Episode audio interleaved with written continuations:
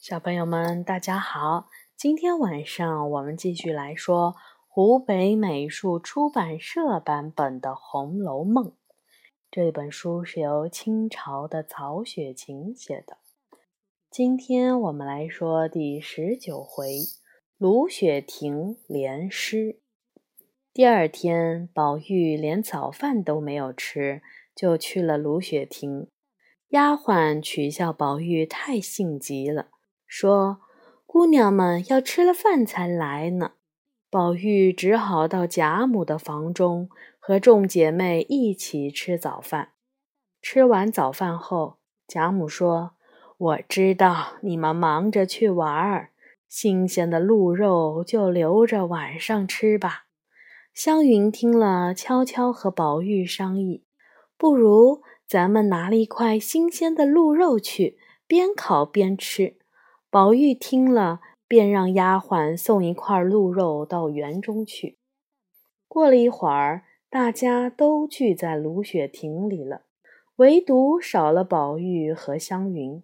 黛玉笑着说：“他们两个这会儿正在打鹿肉的主意呢。”李纨听了，忙出来找他们。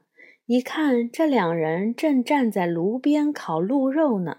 李纨说：“小心点儿，别弄伤手了。”说完就回屋里去了。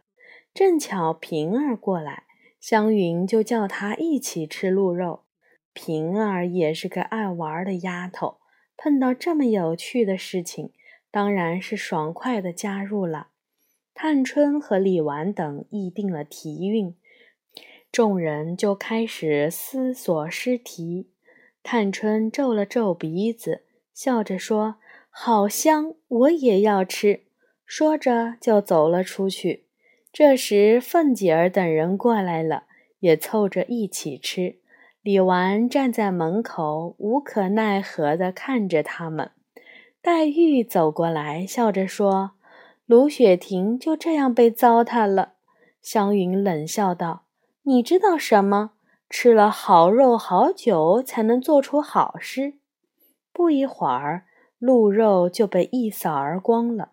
湘云等人这才心满意足地回到屋里，叫丫鬟来伺候，洗干净手脸。大家开始作诗了。凤姐儿因为还有事情，说了一句“一夜北风紧”，就先回去了。大家接着联诗，你一句我一句，连得不亦乐乎。其中湘云、黛玉和宝钗三人不相上下，几乎抢了起来，其他人都插不上话。最后，湘云连的诗最多，宝玉最少。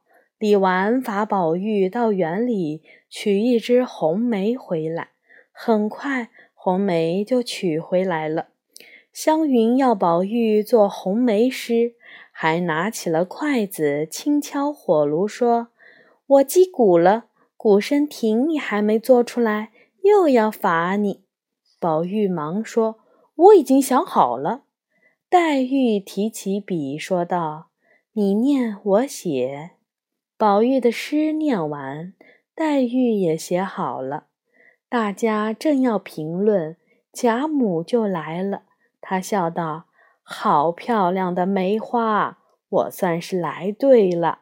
你们尽情吃喝说笑，我也来凑个热闹。”话音刚落，凤姐儿就笑着走进来，说：“老太太不说一声就跑来了，害我找了半天。”贾母说：“真是个鬼灵精。”这也能找着？凤姐儿怕贾母冷着，坐了一会儿，就送贾母回去了。众人又坐了一会儿诗，才尽兴散去。